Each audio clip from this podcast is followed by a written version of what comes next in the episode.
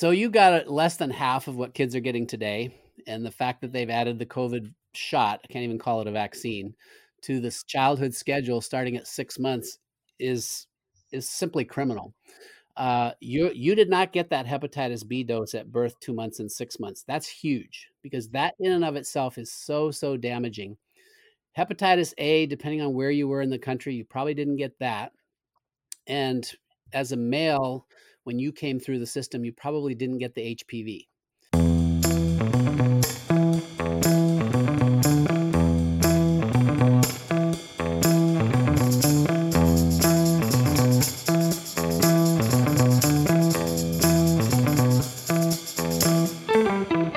Ben Joseph Stewart. I'm Sarah Gustafson. I'm Mark Grove. Hi, this is Kimberly Ann Johnson, and you're listening to the Holistic OBGYN podcast.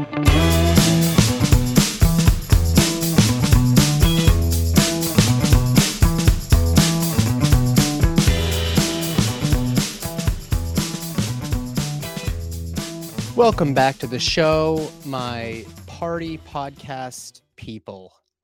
Maybe you're party people. I don't know. It's hard to party as an adult nowadays, but you know, we still party sometimes. Halloween is approaching at the time of this recording, and uh, we are ready. We're gonna. I was just at a play last night. Um, we just went to the farmers market today, dressed in our uh, family of monarch Halloween costumes. Um, we've got different costumes for every event, and we just keep reusing the same costumes because they're fun. We've got banana costumes that we had taken to Burning Man as a family. That was the year that we took little girls to Burning Man like idiots, and it was a crash and burn event for everybody. But we did get to go out and pass bananas out on the playa in our uh, our whole outfit, family outfitted as bananas, um, passing out bananas that were smashed and sometimes rotting and whatever. But some of those people that were still coming off their LSD trip from the uh, previous night, they really appreciated that little boost of potassium in the morning. Um, and then we've got a baby mouse, and we've got a probably some variation of a unicorn princess, horrific jack o' lantern thing for my toddler, my my my child, my almost four year old. God, she almost four. Damn, that's crazy. Um, so we've got a two year old mouse, a four year old thingamajig, and then um, I'm gonna go. Well, I don't know. I don't know what we're gonna go as yet. I was thinking about Woody from Toy Story, and I don't think my wife has fully mm. decided. But yeah, we're gonna take the kids trick or treating and dress up and all of that. And and and these kids, like they are everything to me. They are um, they are uh, it sounds cliche, but it's like, what was my life all about before these little kids? And if you're not a parent yet, many of you are, I'm sure. But if you're not a parent yet, or maybe you're on that journey or whatever, of course you can reach out to me if you need help. It's belovedholistics.com. But when you become a parent, everything changes because now you're not just responsible for having rock hard abs and having a morning ritual where you mix your your um, special cacao with your hot water. And, and then you like to give it a little foaming um, action with your zuzzer. And then you sit and you meditate for 43 hours straight. Like that no longer is my life. Instead, I'm waking up. Hopefully, I've gotten enough sleep. I aim for like eight to nine hours of sleep a night, believe it or not.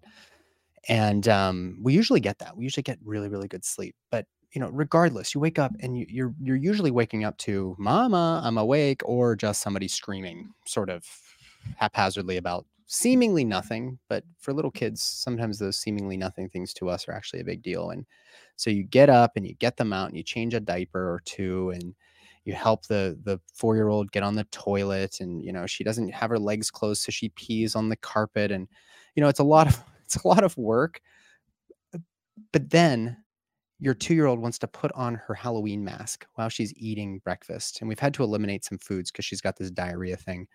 By the way, we I just got the stool analysis results back. She has a blastocystis infection. This has been like a chronic diarrheal issue for months now, and I haven't been able to kick it. So if anybody has any insights into how to treat blastocystis um, that's causing chronic diarrhea in a two year old um, in the most non-pharmaceutical means possible. Like I'm I'm willing to go the flagyl route in case you're mm. thinking that.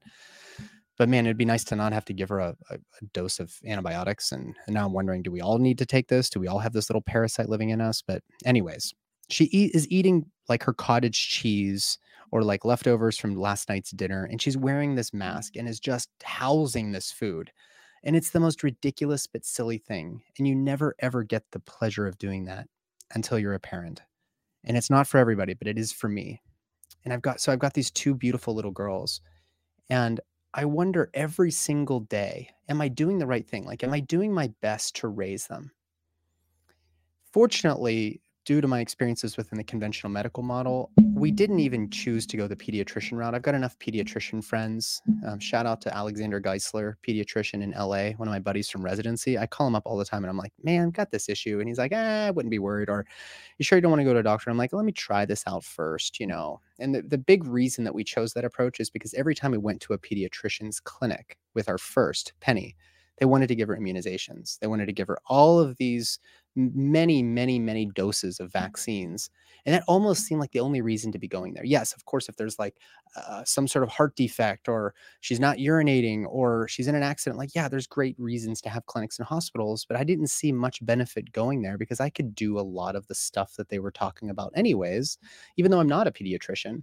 Like, she's meeting milestones, she's talking, she's walking, she's moving, she's articulating. She's putting words and sentences and paragraphs together. Um, she knows her numbers. Like she's doing all the things. So why would I go to the pediatrician? And this conversation on immunizations hasn't always been sort of the thing that I do except when I had kids. And then I had to really start becoming curious about this. And of course, we had both of our kids during COVID. And of course, I was going very, very deep into that literature because I was being told by ACOG that we need to immunize every single pregnant woman with this new COVID vaccine. But there wasn't any safety data um, available. There was one study that's still on the CDC website. It's still what ACOG, you know, pulls from, and it was not a well done study. It's the Shimabukuro study or whatever that was published in the New England Journal. But anyways, like that, a part of that was like, I'm supposed to be recommending this universally to a pregnant woman. Like her body is a temple. She's growing this baby after three um, efforts with IVF. Like, are we really going to be putting this thing in there without knowing for sure if it's safe? It's not even a true vaccine, it's a biological device. And um, that got me deep into this vaccine conversation. So while I am not anti vaccine, I do I am very thoughtful about everything that goes in my kids' bodies, from like artificial food colorings to candy to processed foods to seed oils to like where is our dairy coming from where is our meat coming from? Why wouldn't it why would vaccines or medications be any exception? Hence my sort of debate around treating blastocystis you know full bore Flagyl or something like that. So my guest today is a pediatrician and he's a, a very well experienced pediatrician. Um, paul thomas has pra- had been practicing in oregon for years um, he was kind of like my go-to uh, sort of I, I don't know mentor from afar. It was a, it was not early in my in my time um, as a doctor that I met him, but I'd heard his name around, you know, here and there, and and I was like, gosh, this is um a guy who kind of thinks like me, and um he has this like this like really busy pedi- pediatrics practice up in Oregon, and he had developed a book that somebody had sent me. In fact, his co-author Jennifer Jennifer Margulis, and the, the book I'm talking about is called The Vaccine Friendly Plan. She had sent me a copy of her book, and I was like, "This is great." It was on the shelf. We used it, um, and then of course, when we decided no more vaccines, uh, it it remained on my shelf. But I kept pulling it off to you know to refer for my client, my my clients, and uh, my family, and um, and uh, the midwives with whom I collaborate. And I was like, gosh, this guy and this woman, they wrote this great book. And it wasn't until later that I met Paul. And now he's retired. But at the time that he was still practicing, he was under constantly under scrutiny about how he was counseling and speaking about vaccines publicly. And he will tell you in the show, he is not an anti vaxxer. This term is used as a bypass for a real conversation. Instead, he's he he argues like, "Ah, this is a brilliant technology, but the way that the FDA and a lot of these pharmaceutical companies are releasing these products is not honest and potentially nefarious um, at worst. So, Paul has published a number of papers on the potential downsides of the aluminum adjuvants that are in many of our vaccines. He, like me, had his ears perked up with the hepatitis B vaccine day one of life that is now uh, universally recommended in hospitals around the United States and in many hospitals outside of the country. And you know, despite his best efforts in publishing giant studies, like he had one paper that was actually uh, was actually he was forced to retract it, and Um, meanwhile, he had the benefit of looking at a giant practice of children and their families and looking at children who were completely unvaccinated, as well as children who had a modified vaccine schedule versus the typical, what is now 72, do- 72 doses from day one of life all the way until you're 18. And he was able to look at this and see what were the long term health consequences of these various schedules. And I'll let him share in the episode what he found, but I don't think it would be much of a surprise to many of you that he found that the unvaccinated kids were actually doing far better. And there was some bias there. Mm. Unvaccinated children born to mothers and fathers who are thoughtful about these things are also, like me, not frequenting the pediatrician's clinic as frequently. So that doesn't mean that they're not sick. It's mean it doesn't mean that they that they um, are were missed in some of the adverse you know events or consequences of not being vaccinated. It means that they weren't getting sick. They didn't have reasons to go to the pediatrician.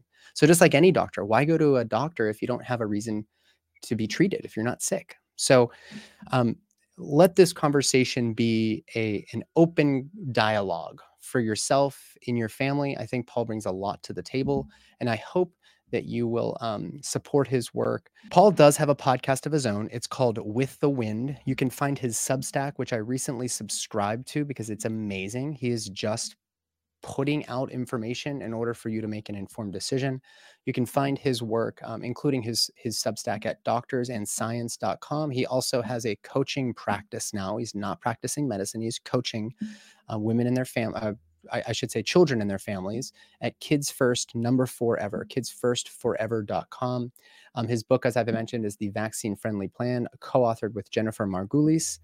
And um, we're also going to link a couple of the big studies that he's put out there around the uh, potential downsides of having um, a ton of aluminum being introduced into a child's body through injection over their adolescent um, lifetime and um, some of the potential downsides that may come with that. So, um, without further ado, well, actually, there's one more thing with before I say that. We do have one sponsor that is going to be the ongoing sponsor for every episode going forward, at least for the foreseeable future. I have parted ways with a lot of other companies, not because I don't want them, but because I'm tired of reading ads. So, um, the the company that I've I've kept on is Immune Intel AHCC. This is active hexose correlated compound. It is a cultured whole food made from the mycelia of shiitake mushrooms. Um, numerous um, in vitro and in vivo trials have demonstrated that helps to clear persistent HPV. This is something near and dear to me because, of course, the, uh, one of the topics that Paul and I get to into is the Gardasil 9 vaccine, which is the only FDA-approved vaccine against quote cervical cancer. We get into some of the issues with that um, on this show as well as on Paul's podcast, where he had me, um, he graciously welcomed me as a guest as well to talk about some of these things. And of course, this is this Immune Intel AHCC is a mainstay of the therapy and coaching that I provide my clients who come to me with persistent HPV. They come to me with abnormal PAPs, and they're told that they're going to die of cervical cancer unless they get a chunk of their cervix lopped off, which of course has pregnancy, con- you know, considerations. Um, you get scar tissue where we lop off a chunk of your cervix, and sometimes that scar tissue doesn't um, gradually dilate the way that we would like it to in in childbirth, um, leading to tearing, leading to dystocias, all sorts of things. Um, but also, it's it's important to consider that even without this vaccine, it takes years to decades in order for you to develop cervical cancer. So, one of the um, products that I recommend clients start taking is this Immune Intel AHCC. And while we don't have any large population based or generalizable population based studies, they are in phase two trials looking at this supplement specifically and in isolation as a means of helping to reverse some of these abnormal tests and get your immune system back in order. Immune Intel works by upping the number of T cells and NK cells that are operating in order to scavenge precancerous cells, in order to help um, integrate the message of viruses. Um, the immune system does so many beautiful things, and if it's not working up to snuff, you're you're going to be at um, risk for a variety of chronic illnesses, including cancers, including um, issues with the common cold and everything in between. So, um, ImmuneIntel AHCC, if you want to try their product, go to the medicine. That's medicine without the E, T H E M E D I C I N dot com slash products. Use code beloved10, you'll save 10%. And if you're interested in this topic around Gardasil and vaccines and in the immune system and, and this maybe demystifying the cervical cancer screening process, don't be afraid. There's, there's are plenty of resources out there. And one incredible resource that I'm now um, I've now um, brought to you um, as a means of forward-facing public education is clear and free. If you if you want to check out what Mimi, the, the creator of Immune Intel, um, she and I have put together, it's um, you can find all of the details. Join the waitlist. Just get us on a call. We'll enroll you right there on the spot. Clearhpv.com is the website for that. And very much in the same nature as the Born Free Method, which we'll be relaunching in January. You can um, you can count on 90 very very high quality lessons, a ton of citations. We've put so much effort and time and resources into making this program as accessible to everybody as possible. And um, you get six months of coaching with me and Mimi anybody in any of my programs can get me on the phone. I don't know when the last time is a doctor told you, hey, just give me a call. Here's my cell phone number. But anybody in my programs has mm-hmm. access to me in that way. The reason I do these programs is because I don't have the ability to see every single person who's coming through the doors. I get about 10 DMs per day.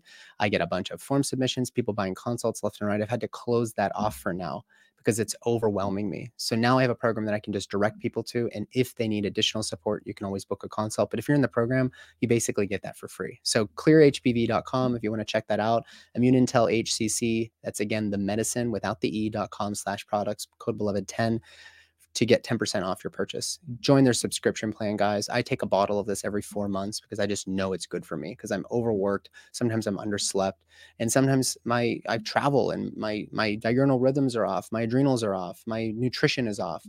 All of that is a part of just being an adult. And if you need some extra boost um, to your immune system and how those immune cells are, are communicating with one another, Immune Intel AHCC is definitely a part of that program. All right. Now, without further ado, here's mm-hmm. my conversation with the mm-hmm. lovely, incredible pediatrician, retired pediatrician, technically, mm-hmm. Paul Thomas, MD.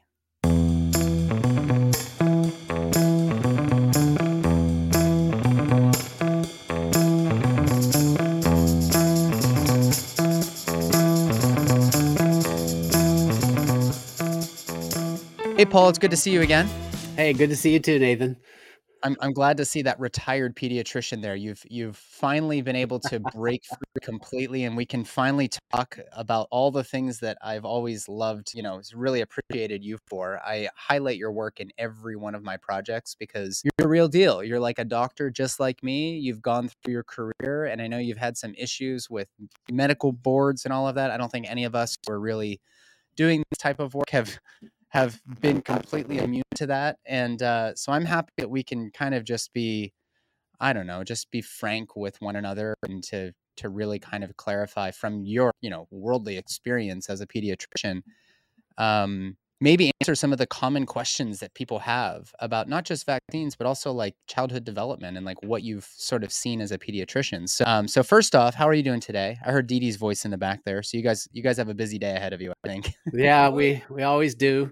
Uh, it's it's a good day and it's always great to be chatting with you and uh, kind of getting into the nuts and bolts the the meat of what's going on in our world especially around this whole issue of childhood vaccination Oh my gosh, yeah. Yeah. I mean, it's it's sort of like one of those purple elephants in the room every time I'm in any room where like people don't want to talk about it, but everybody's thinking about it. And so, you know, for me, I'll probably end up in jail someday. I mean, knock on wood, but it's just like like I'm, I've got I'm licensed in like 26 states now, and That's at some point, yeah, at some point the dominoes might fall, but in the meantime, I have to keep doing the stuff that I think is most important to people. And frankly, Paul, I'll start this off. Uh, and by the way, for those listening, um, I'm going to be playing devil's advocate in this conversation for the most part. I'm going to be asking from through the lens of of where I was back in, let's say, medical school, um, where you know Andrew Wakefield's papers were being retracted and all this and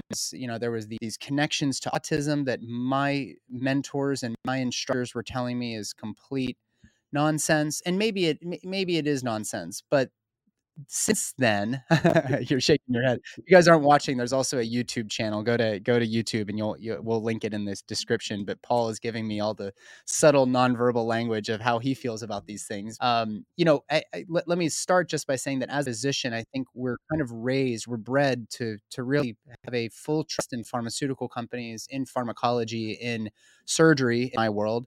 And i have obviously since people you know people who know me realize that i have not turn my back on that, but it's like, hey, there's a time and place for some of these things. But in general, this being our default system that we were bred into, your your practice, the practice of medicine tells you otherwise. Like there's a lot of of uh, fuckery afoot. Let's just say, and if COVID didn't teach us anything, it taught us that pharmaceutical companies are not necessarily out, you know, just to support the people and do good out there. So, so why don't we uh, let's start with this? Like, Paul, what's wrong with like you know I got vaccines. What's what's what's wrong with vaccines? I seem like I'm at least a reasonably put together guy. You know what what should I? I got two little girls now. Like, why wouldn't I get them vaccine? You know all these vaccines. Uh, we have a channel. We have a real challenge with stuff going up on YouTube. So we might have to. We'll put this one on Rumble. We'll put this one on Rumble. Perfect. For those Perfect. listening, uh, a little correction here. We're gonna put this one on Rumble. Perfect. Thank you. I I uh, Yeah. I have a big YouTube channel, and um, yeah, He's not allowed to talk about I vaccines. I can't talk about vaccines on that channel, or the whole thing comes Me neither. down.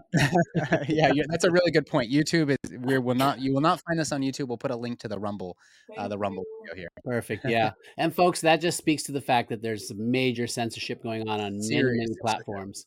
Um, So, yeah. So, you, as I, we both were following the CDC's vaccine schedule for ourselves, and I followed it for my own children. I had not yet um, become aware of all the challenges that we have with vaccines. And we're going to cover some of that, I'm sure, in this discussion.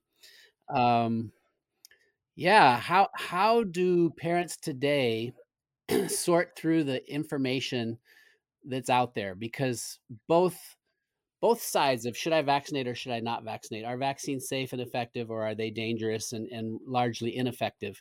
They, they seem like they're opposites, right? Yeah, Then then who's who's telling the truth, or you know what's what's the real deal here? And I think the problem has to do with the nature of captured agencies and the way science is done.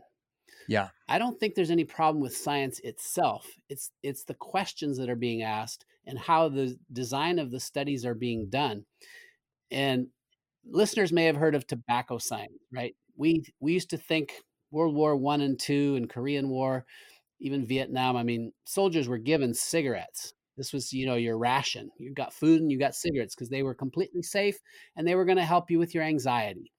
Oh, and the Surgeon General was saying, "Hey, there's there's a good brand, and you know what was it, Virginia Slims or something, wasn't it? Their, their like favorite Marlboro. Oh yeah, doctors were promoting cigarettes. They, they- they were good, Yeah. especially for anxiety and and all of that. So, what we found out way later was that there was a lot of corruption of science done by the tobacco industry to just pump out fake studies and and poorly designed studies that would basically show nothing. Like you know, if you smoked a pack a day and I smoked two packs a day, and we see who dies in a week, neither of us die, so cigarettes are safe yeah, right? Yeah. Yeah. And, and so it's all about the study design. And sadly, in the vaccine world, every single study has failed to have a proper saline placebo. They've failed to ask the right questions and they've failed to look at all health outcomes long term. Yeah. Yeah. You know, I, I want to throw in a little, uh, you know, for those out there that want a very, very clear example. When I was a kid, we did not do hepatitis B vaccines day one of life. I never got hepatitis B until I think I went to like college or something. I, I can't even remember. Maybe medical school. Honestly, I, I'm not totally sure. But um, nowadays, when I was in residency, you know, if you do a pediatrician, you know, like a peds rotation as an intern, as an OBGYN resident, and I um, you know, was still pretty on board with vaccines. Like, uh, again, I didn't, I don't feel like it harmed me. So why would I not promote this? Like, infectious diseases are bad, polio, iron lung, blah blah blah, like all that stuff that we were conditioned to to sort of, uh, th- that was became a conditioning and a a sort of um, foundation of our practice. You know, in medicine. All of that was still there, but then parents were asking me when I was on the peds rotation, you know, should we get the hepatitis B vaccine? And I was like, listen, honestly, of all the vaccines, I'm not exactly sure if I understand that one. And man, Paul, I got chewed out by the attending in front of my entire department. Like they thought I was like the absolute biggest asshole in the world. And I still maintained. And in the middle midst of being yelled at, I was like, but how is a baby going to get hepatitis B? And like, it, like shit just hit the roof. So, so when you go onto like the FDA's, you know, if you look at the safety, the safety data sheet, FDA provided this. Just go on Google, search this. Recombivax is the hepatitis B. to your point, if you look at the safety trials, they look for five days for adverse reactions. And I think it was 147 participants or something, ages zero to 12.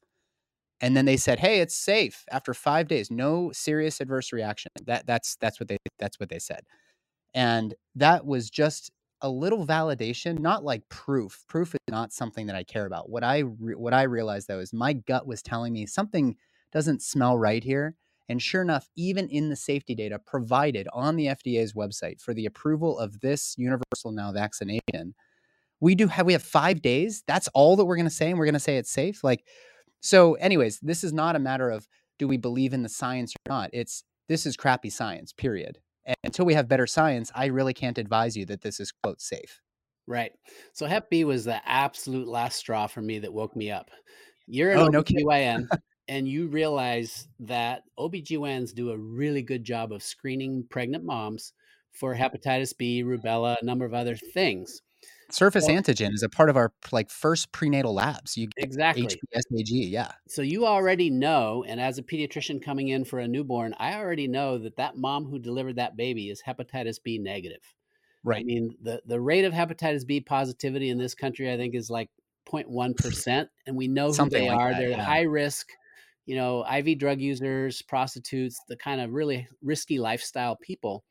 But we screen anyway. So if you're born to a typical mom in the US who's hepatitis B negative, your risk of getting hepatitis B is absolutely zero. Why would you inject 250 micrograms of aluminum? The adult daily max is 50. We're not supposed to exceed three to five micrograms per kilogram, and it has 250 micrograms. You're poisoning that newborn on hour one of birth with their first dose of a three dose series. They're going to get at again at one to two months and again at six months.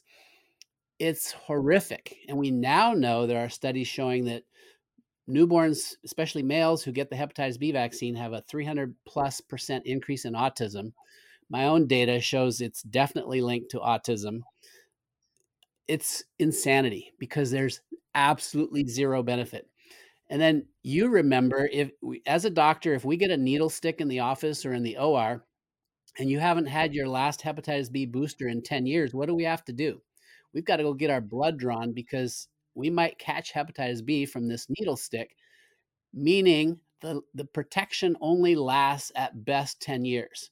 So Right. you're going to inject a baby whose protection will be gone by the time they're a teenager and they might be engaged in risky behavior. Okay, devil's advocate question. This we're talking micrograms. We're talking a millionth of a gram. What's the big deal? It's just a little bit of aluminum. What's the big deal? It's just one shot. Why not? Why not? Get, like, what's the harm there? Yeah. So the CDC has done a lot of uh, trickery when it comes to the aluminum issue because they'll say, for example, well, formula has even way more aluminum than the hepatitis B shot. And that's their explanation of why it's okay. But what they're not telling you is that a f- percentage of 0.3%, I think it's 0.1 to 0.3% of than one. Yeah. ingested aluminum actually makes it into the body. When you inject it, 100% is mainlined into the body. So it's way toxic. The poison, it's all about dose. And so, what is the effective dose that's reaching that child? The other thing is it's per kilogram, right? So, it, poisons depend on the weight of the person that's receiving the poison. And when you take a newborn who weighs at most 10 pounds, three, four kilos at most, the FDA's own data showed toxicity when you got above three to five micrograms per kilo. Let's just put it at its worst case scenario. We'll say five is okay. I don't think it is. And you've got a four kilo kid, that's 20 micrograms, but you're injecting 250. So it's simply just because it's micrograms, that's a toxic substance in the microgram range. Right. If Right. you think of mercury or arsenic, there's other toxins that are very toxic at tiny doses. Yeah. All right. So orally ingested aluminum is not the same. You know, I had a pediatrician friend who trained with me at Kaiser. I won't use his name because I don't want him to be embarrassed, but he had said, "What's your big beef with aluminum? There's there's aluminum in spinach. Are you going to tell people not to eat spinach?" And that's that's what I say right there is like first off, we shouldn't have a whole bunch of aluminum in our produce anyways like our soils are contaminated i suspect it's being picked up through the roots or through additives to fertilizers or whatever else but even if it was a naturally occurring substance in spinach you're not going to be absorbing that in the same way that injecting it intramuscularly or subcutaneously or or heaven forbid intravenously into a newborn let alone an adult who probably has you know adequately functioning liver and kidneys and everything else. The the point here is that um, there are certain substances that have absolutely no role in the body, and even one part per million is not good enough, which is essentially what a, a microgram is by volume. So, um, okay, so let's. Uh, so so how about so so uh, they used to use mercury, thimerosal, I think is was the uh, the additive. Right. Um, now they're using things like in the Gardasil 9 vaccine, which is my current uh, sort of soapbox they're using amorphous hydroxy, what is it? Amorphous aluminum hydroxy sulfate, I believe, is what it is. And this yeah. is what I suspect. Uh, I've looked at the data, but I'll ask you this as well. Um, l- instead of me stating it, let me just ask you: when you say that these these biological devices, these vaccines and whatever, are not tested against placebo, what are you talking about? Isn't that a part of the FDA approval process? What is in this placebo if it's not saline? Isn't that what a placebo is? It should be saline. There's no reason mm. it couldn't be saline when you're looking at an injectable product, right? Because the person receiving an injection of a clear fluid is not going to know if that's a vaccine or a, or a saltwater shot, saline shot. That is how the science of vaccines should be done, and it has yet to be done for. I think they had a very tiny group of the HPV, the one you're very familiar with, yeah, it was a tiny group. It was the smallest of all the studies. It was the smallest of all the groups, and they put all the data together to hide the fact that actually that group that got saline did amazingly well. So what they do for the vaccine trials is they will use an older vaccine. Typically, older vaccines are actually more dangerous with more side effects, uh, or at least they're even because the, the older vaccine has everything that's harmful in it, and they'll call that the placebo. And so they're comparing two groups who both got very toxic substances. And let's say 10% in both groups had serious side effects. Well, they'll say, see, they're the same, so therefore it's safe. Right. And, right. and no different. It's absolutely insane logic. The only way to know if something's safe actually is to have long term follow up. And this is another thing they never do on these studies look at all health outcomes. Okay. So doctors today are completely unaware of the fact that things like heart disease, cancer, autoimmune, allergies, neurodevelopmental issues are very linked to vaccines. And they're they're going to go, no, they're not. It's been they're they're shown to be safe and effective, and they cling to that safe and effective marketing slogan. There's no such thing as a safe pharmaceutical product. I'm sorry. It's just a matter of how dangerous is it and the more we start to look and compare vaccinated to unvaccinated populations, the more we realize, oh my, these vaccines are causing tremendous harm. Yeah, yeah. Okay, Paul, I was born in 1985. I don't have any uh, obvious toxicities, although we don't know what I'm going to be like when I'm 70 years old versus 40 years old. Um, what toxicities are you talking about? Like I, I'm a healthy guy. In '85, I still got a number of, of of vaccines. Like, what's the deal with babies now? Yeah, so you got less than half of what kids are getting today, and the fact that they've added the COVID shot, I can't even call it a vaccine, to this childhood schedule starting at six months is is simply criminal. Uh, you you did not get that hepatitis B dose at birth, two months and six months. That's huge because that in and of itself is so so damaging. Hepatitis A, depending on where you were in the country, you probably didn't get that. And as a male, when you came through the system, you probably didn't get the HPV. Yeah, I was too old. I mean, not right. too old. I it, it was introduced. The B one Less campaign was introduced in the 2000s, and yep. I was already in college. So I don't I don't think that I ended right. up getting it. Know so, I didn't get it. Hep B, Hep A, and HPV are all Merck products that have that very special adjuvant that you were mentioning earlier and I think there's something especially harmful with that adjuvant. I really do. That form of aluminum, I think, is at a smaller nanoparticle size, so it can be incorporated into cells much more readily. And so I think it's especially harmful. That's one reason you're okay. Uh, as you pointed out, we don't know long term. Okay, so my own kids were born kind of your age range, and I honestly don't think they did as well as perhaps you you seem to have done. A lot of anxiety. I seem to have done. You know, I'm missing a couple of my toes, and uh, I'm. well, you know, this is the thing. Uh, when I looked at the differences between my vaccinated and unvaccinated patients in my practice, the differences are palpable even in infancy. So you you're a dad and you've held your babies and looked in their eyes and they look back at you with this just alertness and connectedness. I have a term that i somebody else used i just loved it when i read it it was like yep that's it. It's called vaccine eyes. As a mm. pediatrician who's seen tens of thousands of babies there's this blank stare and my kids had it. I mean they literally you'd look into their eyes and just peering into their eyes and it's like nobody home okay? This vaccine eyes. Uh, that's the first sign of injury and most people don't don't get it.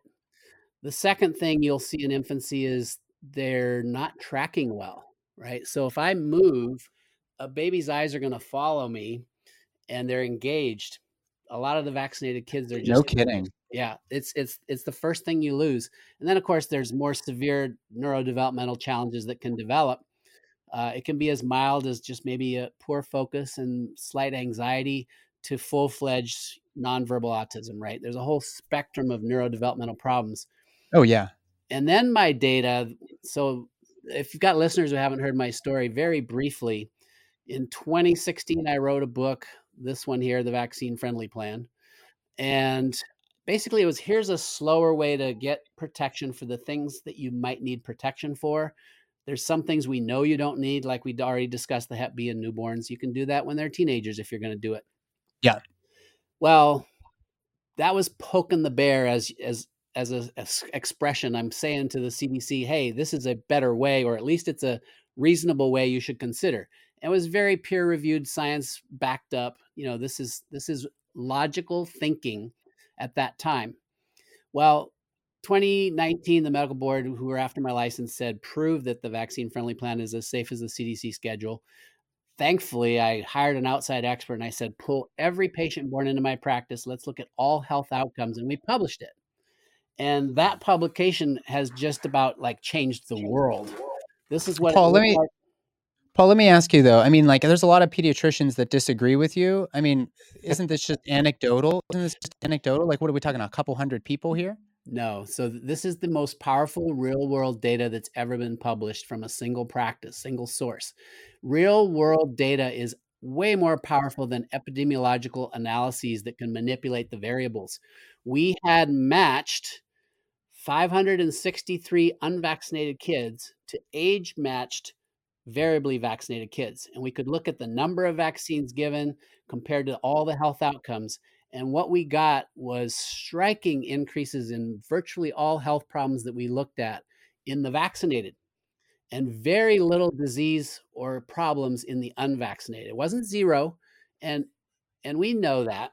But the problem with this study that kind of slapped me in the face and woke me up was these were vaccine friendly plan vaccinated. This was not CDC schedule. So, you know, for viewers who are on who are looking at this on, online, those orange lines are vaccine friendly plan vaccinated and the blue are unvaccinated. You can see it's about a 400 to 600 800% difference. And we were looking at asthma, allergies, autoimmune conditions, ADD, ADHD, behavioral problems, uh, and infections. Here's the other thing. So you'll hear, well, you know, it's those unvaccinated kids who are causing all the infections and putting everybody at risk. Well, my data shows the opposite. The vaccinated kids are getting sick. So, who's going to put that poor cancer kid at risk or the kid who unfortunately has immunocompromise? It's the vaccinated because they're the ones getting sick. Healthy people don't get other people sick. Mm. So that's the great lie that's been told is it's the unvaxxed who are the problem. We need to force them to vaccinate, right? The whole vaccine program is about forcing people to vaccinate or else their kids can't go to school. And there are several states, I think you're in California, are you? I'm in Kentucky, but I did all of my training out in California. Okay, you're in Kentucky. You're still you still have exemptions available to you. But I know in California, West Virginia, New York, Maine, uh, it used to be Mississippi. They just passed a law allowing a religious exemption. But those other states, they don't have access to religious or philosophical exemptions. And medical exemptions, which is the only thing they have available to them, are effectively gone. If a doctor Yeah. writes a medical exemption, they risk their license. And indeed, countless doctors have lost their licenses, especially in California. Uh, so, in those states, if you don't want to vaccinate or you want to go slower than the CDC schedule that's required for schools, then you'd have to homeschool or leave the state. I mean, that's a really terrible bind to put a family in who perhaps their livelihood is tied to a job in that state. Yeah, yeah.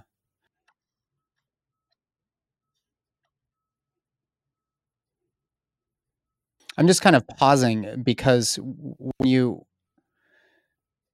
you know what we've got here is we've got a medical publication industry that is a multi-billion dollar you know sort of um it's a multi-billion dollar industry financed in large part in, in in the same way that a lot of medical schools are by the pharmaceutical company. You know we have we have marcia angell former editor of the new england journal. We have uh, was it richard horton former editor of the lancet.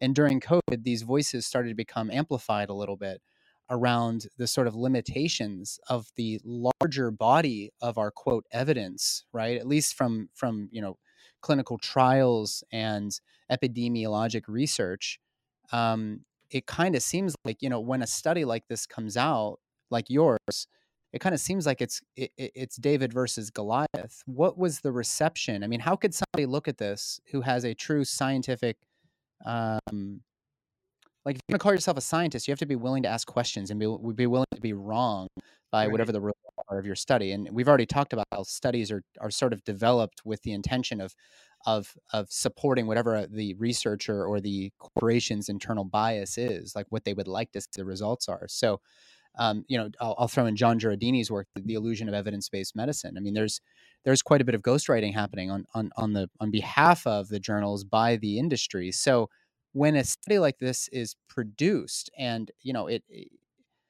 it Eh, you don't even have to be biased like here's just the raw data here it is right here this is what it shows what was the reception from your colleagues from the boards from i don't know your your big critics out there So within five days of this being available online, I got a call from my attorney and he said, Paul, the medical board had an emergency meeting and you are no longer licensed. It was an emergency suspension of my license because their claim was I was a threat to public health. So, and this has been going on for a long time. Anything that sheds a negative light on vaccines is caused is called a threat to public health because you're going to reduce the population's trust in the program. It's not about the health of the oh, population. Oh, yeah. It's about maintaining the vaccine program, which is all about profits. I mean, these are Yeah. corporations making huge amounts of money. Secondly, I will add to your listeners, you can go look this up. It's it's right there, plain and simple. This study was retracted. So a single complaint, and this was a rigorously peer-reviewed study, a single complaint that falsely accused us of using a new technique that wasn't valid, right? And and the the other complaint they threw in there was, well, everybody knows unvaccinated parents don't come to healthcare visits. So of course it's going to look like the vaccinated have more problems. Well, we had addressed that in this paper. that is such bullshit Just call it like it is. We had addressed it in the paper, but we also have now, since uh, Jack Lyons-Weiler, my co-author, teamed up with Russell Blaylock, pediatric neur- neurosurgeon and neurologist, and they relooked at the data, reanalyzed it, and proved that actually the unvaxxed parents made a higher percentage of their well child visits than the vaccinated. Completely disproved this wow interesting yeah, very interesting. And and I would have guessed that the population I was serving were well educated. Most of the unvaxxed parents were more highly educated even than the un, than the ones taking more vaccines. Uh, you know, you you go down the the the rabbit hole, if you will, of researching the real evidence that's out there on vaccines. The more you look, the more you find, and vaccines don't look very good for you, right? In fact, Right. they- they're outright dangerous. So, uh, they republished a study, and and the study they published looked at one additional factor, and this is important for your listeners to know. Parents always ask me, "Well, we've started the series. Don't we need to finish?" Well, they answered that question by looking at my data, and they asked the question as follows: If a parent is following some schedule and then stops, how do the health outcomes compare to those parents who continue to vaccinate, even if it's on a slower schedule? What they found was those who stop vaccinating at any time, their kids do twice as well. Or, in other words, if you continue to vaccinate, you're going to have double the harm in all those areas we looked at. Wow. Wow. Yeah, behavioral issues, ADD, ADHD, asthma, allergies, eczema, and various infections, ear infections, sinus infections, lung infections. You can stop vaccinating at any time and improve the health outcomes of your child. Wow. And so is that because of the adjuvants? Is that because of these other ingredients more so than the, you know, viral particle or whatever? You're just getting less of a sort of adolescent uh, cumulative cumulative dose of, you know, not the aluminum, just the aluminum adjuvants, but I also want to ask you about polysorbate 80 and some of these others. Is it because of that? Is it because of these additives? So so there are plenty of studies that show that chronic toxicity, you know, we have a low level toxin, but you keep getting it over and over and over again with multiple vaccines, can add to increased health problems. We also know for sure, you're absolutely spot on. Aluminum in, in particular is a very dangerous adjuvant. By itself, it causes most of the problems we see that come from vaccines.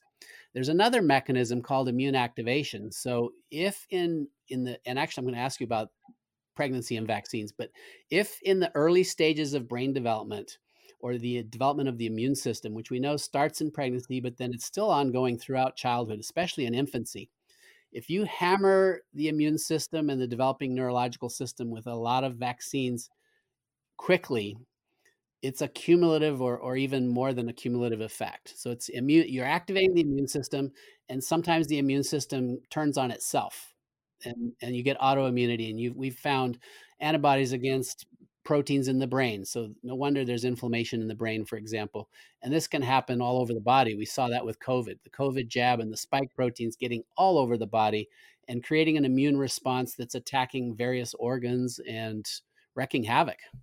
Yeah yeah well, let's you know let's let's take this a step further. I, because you know, like I said, Paul, I wasn't super invested in this because I was fighting fires across the whole pregnancy and childbirth you know spectrum. But then, bam, 2020, baby uh, Penelope Luce arrives.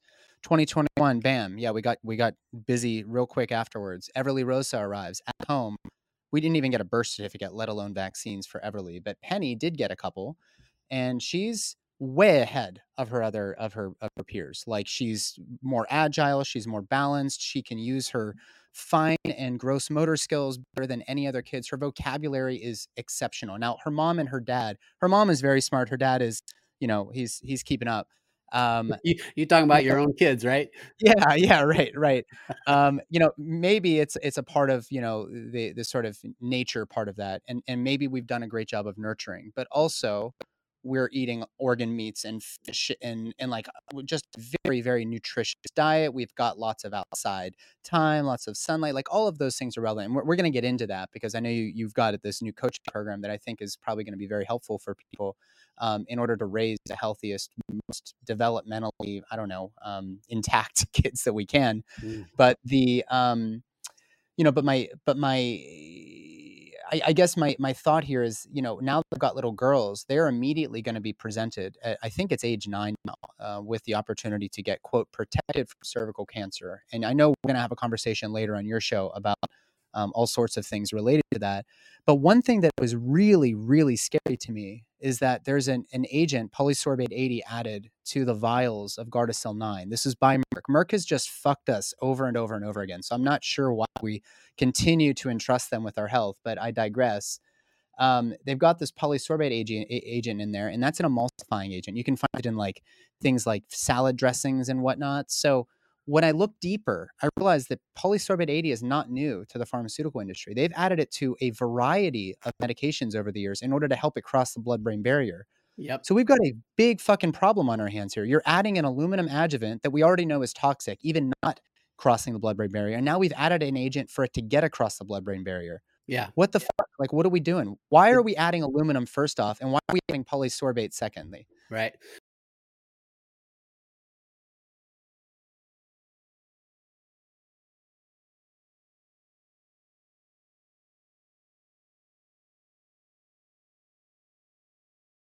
Hey guys, it's Nathan. Sorry for this brief interruption, but I got to tell you about a new offering that I'm going to be uh, making available this fall. You've heard about the Born Free Method. That's our comprehensive pregnancy and postpartum program. That includes 12 months of weekly calls, 100 plus video modules, tons of citations around pregnancy and postpartum.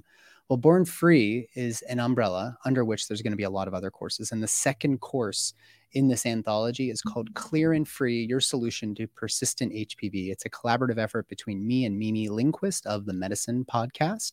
She, um, is a relative expert in, uh, I say relative because I don't consider anybody a full expert in anything, but Mimi has gone deep into human papillomavirus and some of the ways that we can use lifestyle to augment the immune system in hopes that your routine screening for HPV or your routine pap smears are going to come up negative and clear. So you can go another three to five years and not even think about it until your next um, appointment, whereby hopefully you'll screen negative again. So the typical path that many women experience of all ages in their OBGYN clinic is hey, you're due for a pap smear and we're going to test for HPV as well. If one of those comes back abnormal, your OBGYN is going to say, oh, darn it, it's abnormal. Why don't you come back for a repeat screening in six months or 12 months? And this process continues, right, until you end up with either a progression of abnormal cells in the cervix caught on pap smear or a persistence of human papillomavirus, meaning your body has not been able to integrate the message of this virus, right? Remember, viruses are not living things.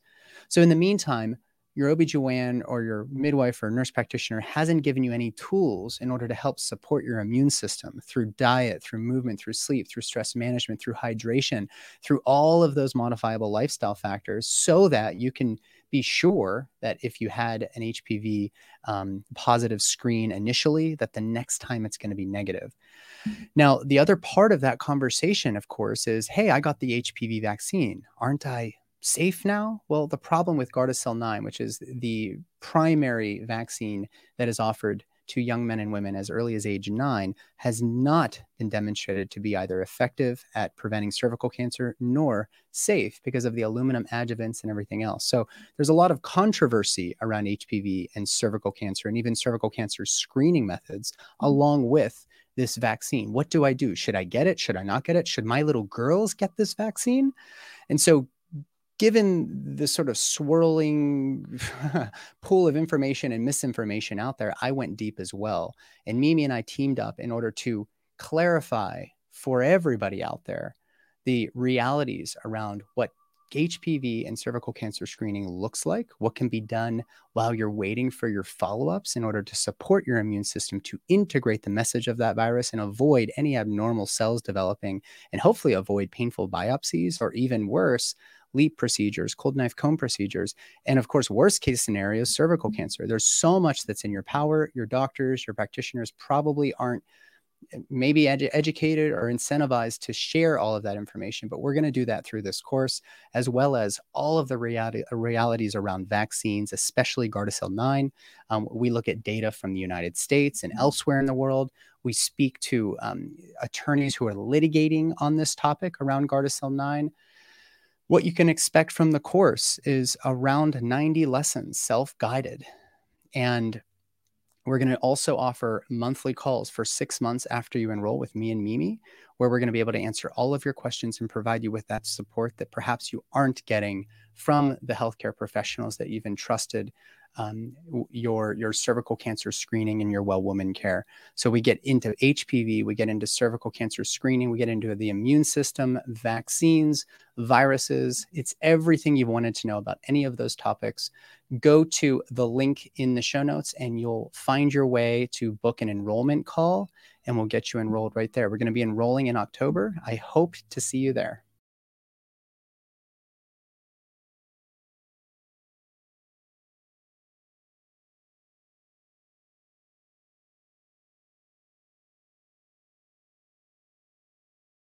Well, the vaccines that have aluminum in them would not work without an adequate adjuvant. And an adjuvant, just the term for those who aren't familiar with it, means that this boosts the immune response. So aluminum is so toxic to the body that our body, when it sees that at the injection site, just sends white blood cells, macrophages, macrophages, like, get yeah. rid of this aluminum stuff. It's poison. Well, in the process, that aluminum is gobbled up, transported around the body, including to the brain. And you're absolutely right. Polysorbate 80 is used for cancer drugs. If you need to target a tumor in the brain, the only way that they can get these cancer drugs across this blood brain barrier is to put in polysorbate 80. Uh, so adding that to a childhood vaccine, first of all, it has no purpose. So why are they adding it? It may there's no benefit to adding polysorbate 80. So there's something malicious going on. I'm sorry. I'm just calling it like I see it. Yeah, why else would we be putting this in there? Like it just to me um I, I hate to say that as well. Like I don't like to think I'm a, a conspiracy theorist or a, but it's like tell me why it's in there yeah and and yeah. furthermore is there not a better way to get a, a phagocytic response or a robust immune response without a very very toxic um, aluminum adjuvant like i just I, I, am kind of left sort of without words it's like yeah. unless i can unless it can be demonstrated that it's that it's um, reasonably uh, uh, safe and that word safe doesn't really work well for me but let's say that it's at least minimally harmful in the long right, term right then yeah, like and we, and let's we not need, add it. We would need better data. So I think I can say honestly, and I, I imagine you feel similar, but you can correct me if you don't. I'm not anti-vaccine. That is the theory of it. I mean, the theory is beautiful. You take a, you know, virus particle or a virus and you attenuate it, making it non-infectious really. And you allow it, let's just say, to stimulate your body to develop a lasting immune response so you don't have to go through the actual disease. I mean, my goodness, if you've got a super dangerous disease and you could create such a vaccine, we would line up. You wouldn't need Absolutely. mandates. You don't yeah. need mandates. You will have everybody lining up to get that protection. Sadly, no such vaccine exists. The ones that are on the market have all been brought to market with this fake placebo concept. They don't look at all health outcomes, they don't do long term trials. And what we end up having is this growing schedule of toxic products being injected into our children. And parents, if you're listening, you've got to stop, pause, take a look at it before you do any more vaccines. Dude, I, I feel exactly the same way. That's what people tell me. Like during COVID, I lost a lot of friends because I wasn't out there protesting every pregnant woman to get the vaccine. And I was like, listen, I don't have any safety data. How can I possibly provide informed consent? And they said, you're an anti vaxxer. And I was like, no, I'm actually not against vaccines. I think it's a brilliant. Whoever came up with the concept, whoever it was, uh, Jenner or whatever his name was, you know, back in like the late late 19th century. This this this like variolation that we that we brought in from East Asia, and it's like the idea of giving a small dose of poison, like Mithridates, the story of Mithridates, being afraid of being poisoned by some of his serfs or whatever, taking small amounts of arsenic or whatever it was back then in order to be able to tolerate a lethal dose of that stuff if somebody were to slip it into his tea.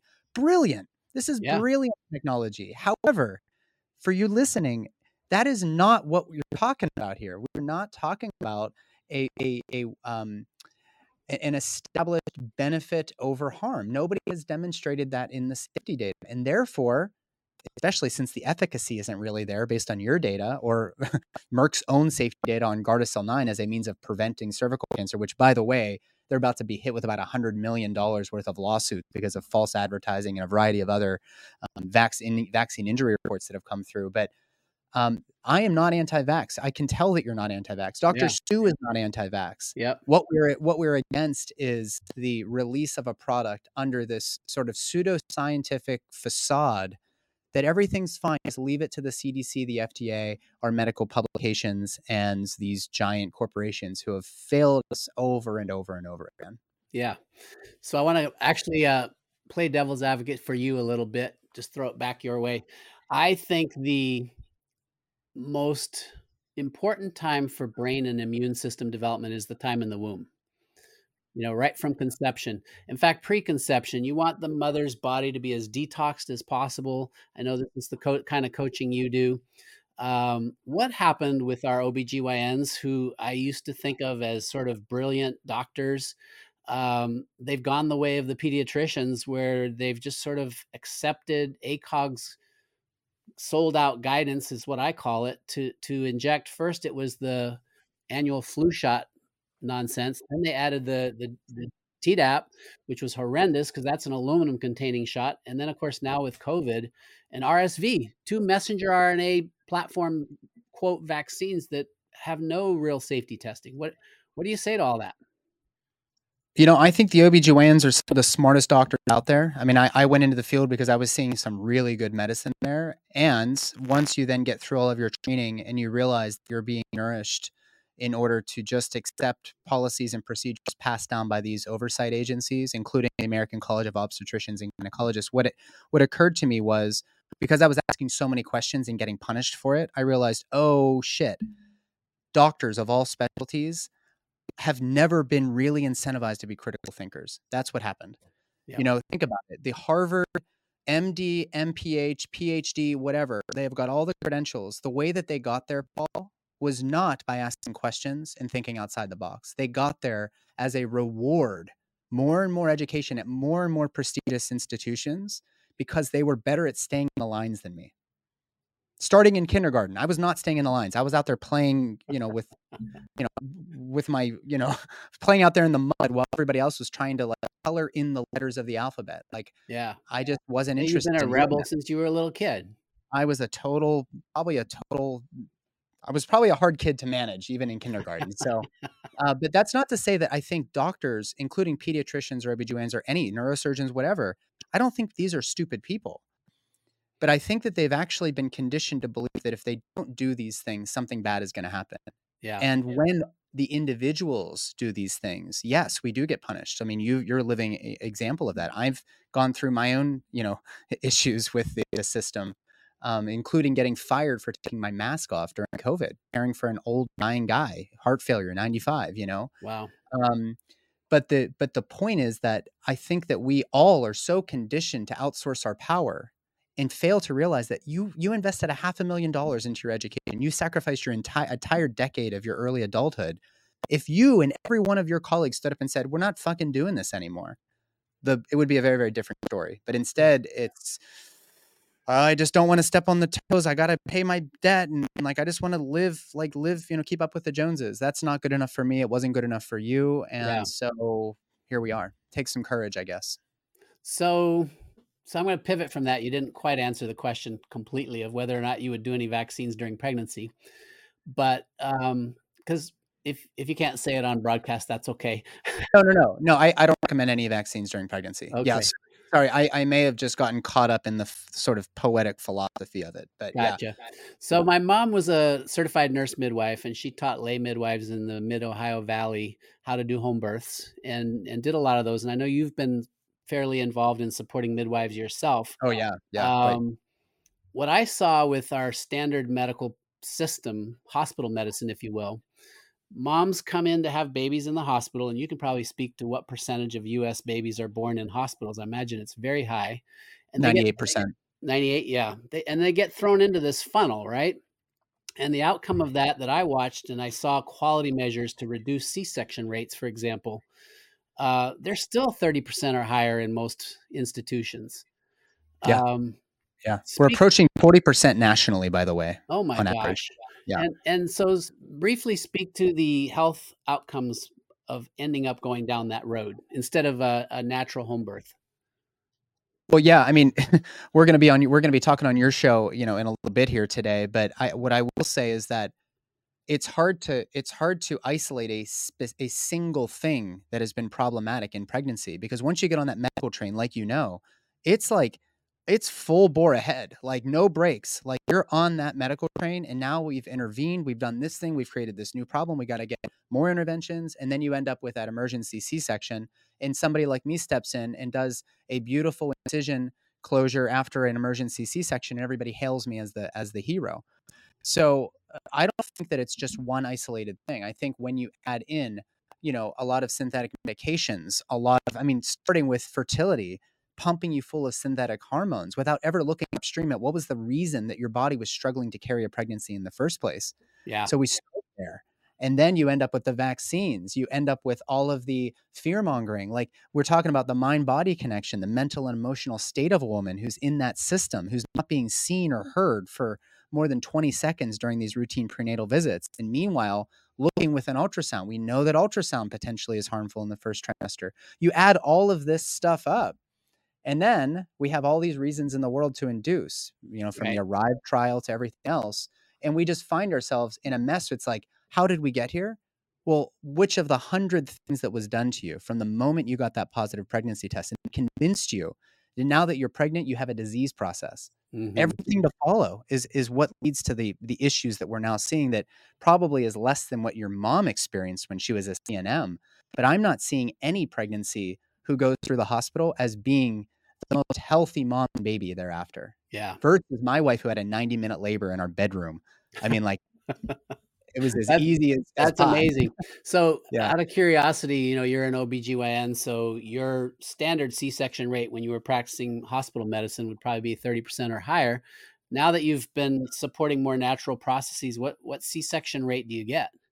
less than 5 consistently Since I yeah. finished residency less than 5% all So of you- my clients have easy breezy births yeah Yeah. And I imagine you screen out for super high risk so that they have to deliver in the hospital just for the safety reasons, probably. Nope. Nope. I actually my my most recent was uh, history of iatrogenic preterm C-section at 34 weeks for HELLP syndrome, iatrogenic C-section her second for severe preeclampsia at 35 weeks.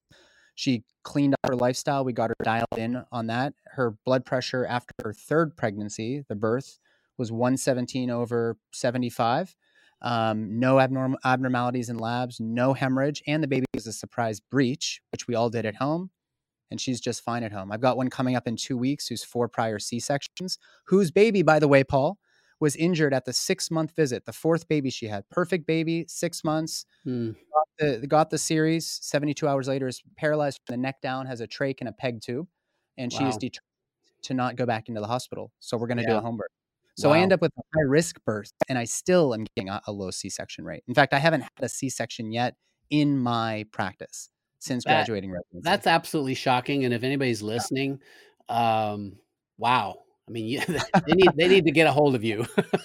Well, I have too, so many requests now that I have to have build courses and programs because I can't possibly see every single person one on one. I, I, highly encourage people to see people like your mother who does home birth, you know, out of hospital home birth. Find a midwife. They do this really, really well. Unless you can't find a midwife due to licensing restrictions and whatnot, um, I think that's the the right path because because you know in, in alignment with your work and your practice, a lot of people now, even if it's the minority, are starting to to realize that interventions beget more interventions, and they Mhm. end up not feeling all that good about their birth, even if they had a natural vaginal birth in the hospital. Yeah. Something didn't feel right, Yeah. and it could have been that them having to fight with the peace people or whoever about vitamin K and RhoGAM and and the hepatitis B and circumcision, and they're like, I don't want to be fighting yeah. every step of the way. Can I just have my baby and go home? yeah. No, we're going to call CPS. Like, grief. What, what do you say about that? By the way, CPS. Like, people are really concerned about this. you know it, it's tragic what's happening the hospital systems have sort of um, embraced the medical model to such an extent that if you don't follow the medical model you're a negligent parent it, Yeah. it got so bad we met a couple uh, tragic story uh, a baby at two months uh, totally healthy looking perfect gets the two month shots and 36 hours later is dead. Okay that's SIDS, sudden infant death syndrome. We know i've looked at all this data there's several studies several data sets almost all the sids happens in the first week after the vaccine series and it's not happening in the rest of the two months between that shot and the next shot so it's clearly Wow. cause and effect that family see, so protective services gets involved uh, the the coroner calls it a um, smothering death sids instead of a vaccine injury Of death. Yeah, of course. and so then they're charged with a crime.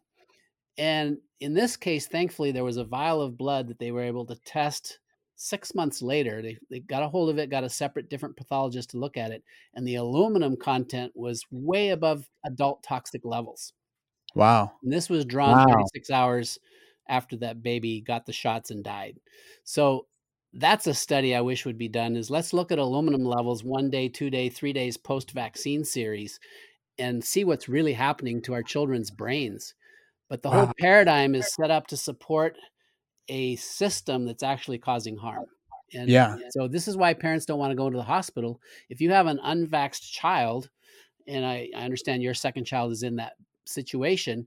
When you go into the hospital ER, if you should have to do that, uh, their all, first question is always, "Well, is your child up to date on vaccines?"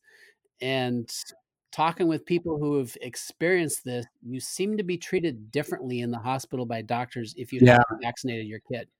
Yeah, yeah, right, right. And who wants that extra stress? It's already hard enough to have a newborn baby, and now these people are peppering you and shaming you for not getting these injections, Right. right?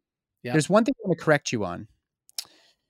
Unvaxxed. I don't like the term. You can't unvax a kid, right? So Non-vaxxed. non-vaxxed. Um, but actually, that kind of one I, that, that that helps me bridge into the last thing I want to talk to you about. Um, first off, if you guys haven't um, checked out Paul's work, the Vaccine Friendly Plan, co- co-authored with it's a longer title there, but the Vaccine Friendly Plan, co-authored with Jennifer Margulis, is a book. It's on my shelf back here somewhere amidst all of the books I have. Um, an incredible resource.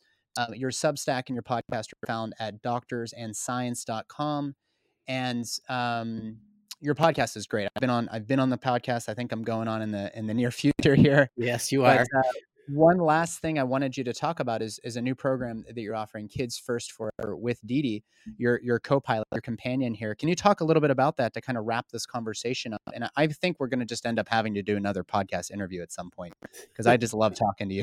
I enjoy talking with you too. Well, when I lost my license three years ago, um, I had time on my hands. So I started the show. Uh, it was Against the Wind. It's now called With the Wind, and you can get that at doctorsandscience.com. But I also knew that I wasn't done helping families and helping kids.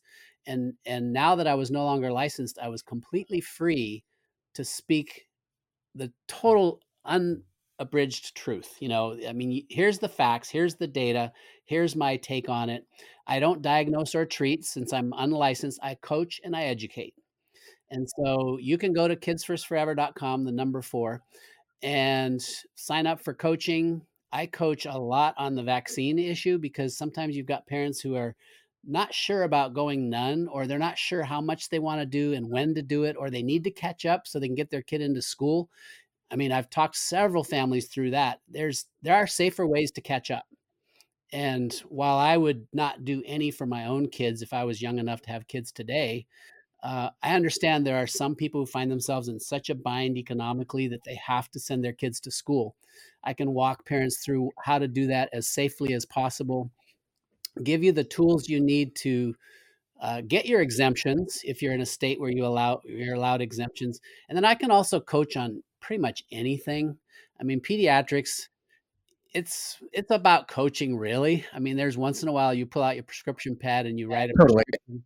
Yeah. Uh, and then and then my um, You're like a therapist as a pediatrician. really right and then Dee Dee Hoover who's been a lifelong wellness coach uh, she coaches families who are going through emotional social spiritual trauma uh, she's so gifted in that area so between the two of us we can pretty much cover anything Yeah, that's awesome.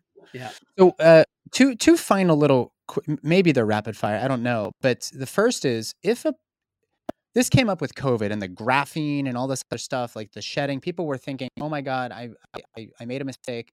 I got this vaccine. Is there some way I can detox from this?" Right? And and we get into detoxification and and all of that, you know, in future conversations in pregnancy because that is a big part of what I do before you get pregnant. right Um, a lot of my clients are saying, "Oh no, I got the COVID vaccine. Is there a way to detox before I get pregnant?" So you Yep. use the word unvax, even though we can't take the vaccine away. Is there something you you do a resource you do provide for people who maybe are worried about the amount of aluminum that is in their child or in their own bodies? Yeah, absolutely. Uh, that's another thing I, I do individual coaching. I think, I mean, there are some general principles for detox. You you should, you know, eat organic, for example. I mean, we know glyphosate and pesticides and herbicides are terrible for your health. So wherever possible, you eat organic. There's certain vitamin C and N-acetylcysteine. There, there are certain things that are just sort of naturally boost the body's ability to get rid of toxins. And then there might be specifics based on a person's situation, which is, I'm sure, why you do some coaching and I do coaching, so we can get the that family's specifics and then guide them on what to do. Uh, but yes, detoxing is important, and the most important thing, and you alluded to it, is don't do the vaccine in the first place because you can't take you cannot take it out. I mean, there are ways to get spike protein out. Uh, FLCCC.net is a great resource. Peter McCullough's got good stuff out there. There are others, uh, but you know, if if I was wanting to have a pregnant woman detox, I'm sending them to you. You know, and if if, if you've got families who have kids and they're wondering what do we do, send them to me.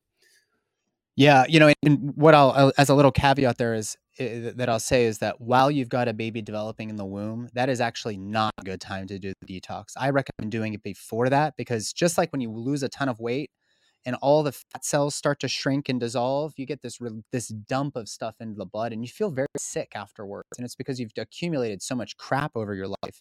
Now that you're you've lost that adipose tissue, you get this dumping. I think something similar, at least it's sort of a conjecture but I always tell people, let's try to do the detoxification before. Like when you get that glimmer in your eye, you want to have kids. The detox is going to help have um, get pregnant. It's going to have you help a uh, have you uh, uh, help have you um, help you have, excuse me, a a relatively uncomplicated pregnancy if we do a bunch of other things, and yeah. then of course your baby can be protected. So I'll just throw that in there, the caveat.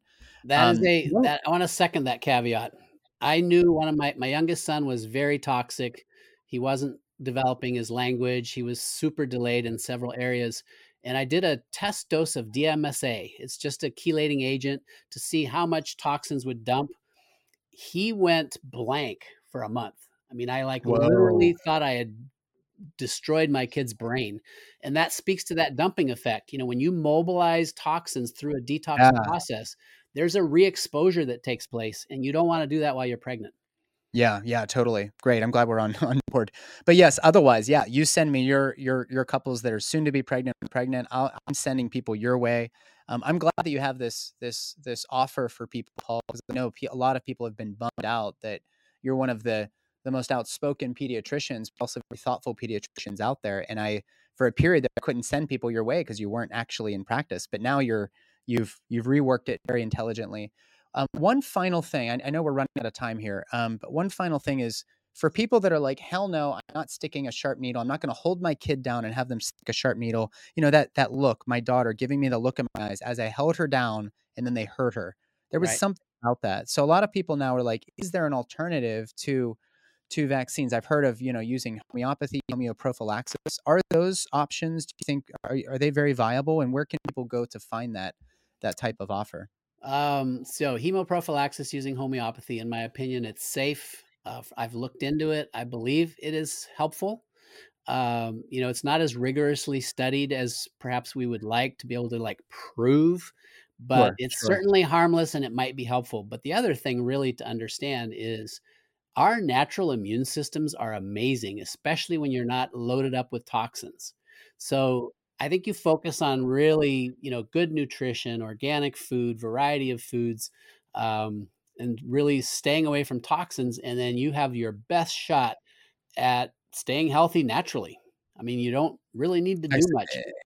Yeah, yeah. yeah. I, I I think most people who are considering that are really worried about finding some way to get their kids in school without actually doing injections. But I'm, I'm totally. it works for that. Honestly, I don't think it works for that. I, I've tried getting titers for measles, mumps, rubella after homeoprophylaxis. It, it never works. So you're not going to be able to prove immunity, even though it's quite possible. There is some boost to the innate immune system that happens with homeopathy. Uh, I don't think it'll work for proving it for schools. Well, does the presence of antibodies really prove that you're immune against anything?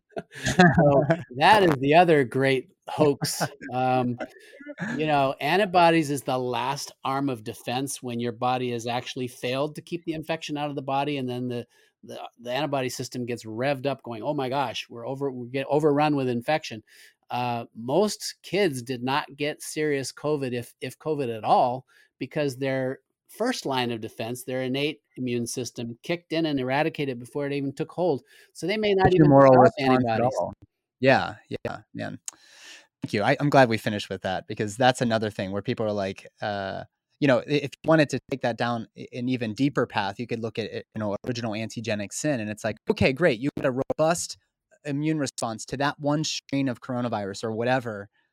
Now Right. the rest of your immune system is struggling to fight off everything else because all of the resources are towards you know, going towards making one antibody against one stinking strain that Yeah. not even a thing anymore. Like it's Yeah. mutated and it's gone. But Yeah, the anyways, the um, shifting of a, of the uh, anti- antibody um, antigens of the COVID and flu too is has been so rapid that people who've taken the COVID jabs are actually in this thing called negative efficacy. I know you know about it, but after six or seven months, they're at greater risk of death, greater risk of hospitalization.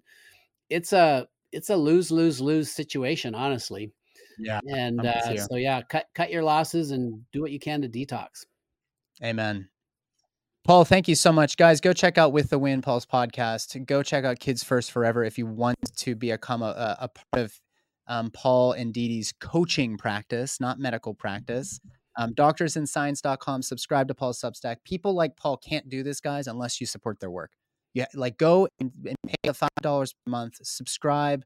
Like there's a lot here. And of course, go to Amazon. We'll put links to everything, Paul, including some of your papers in the podcast description and show notes, which is at belovedholistics.com. I appreciate you so much. Thank you. Thank you, Dr. Nathan Riley. You're amazing.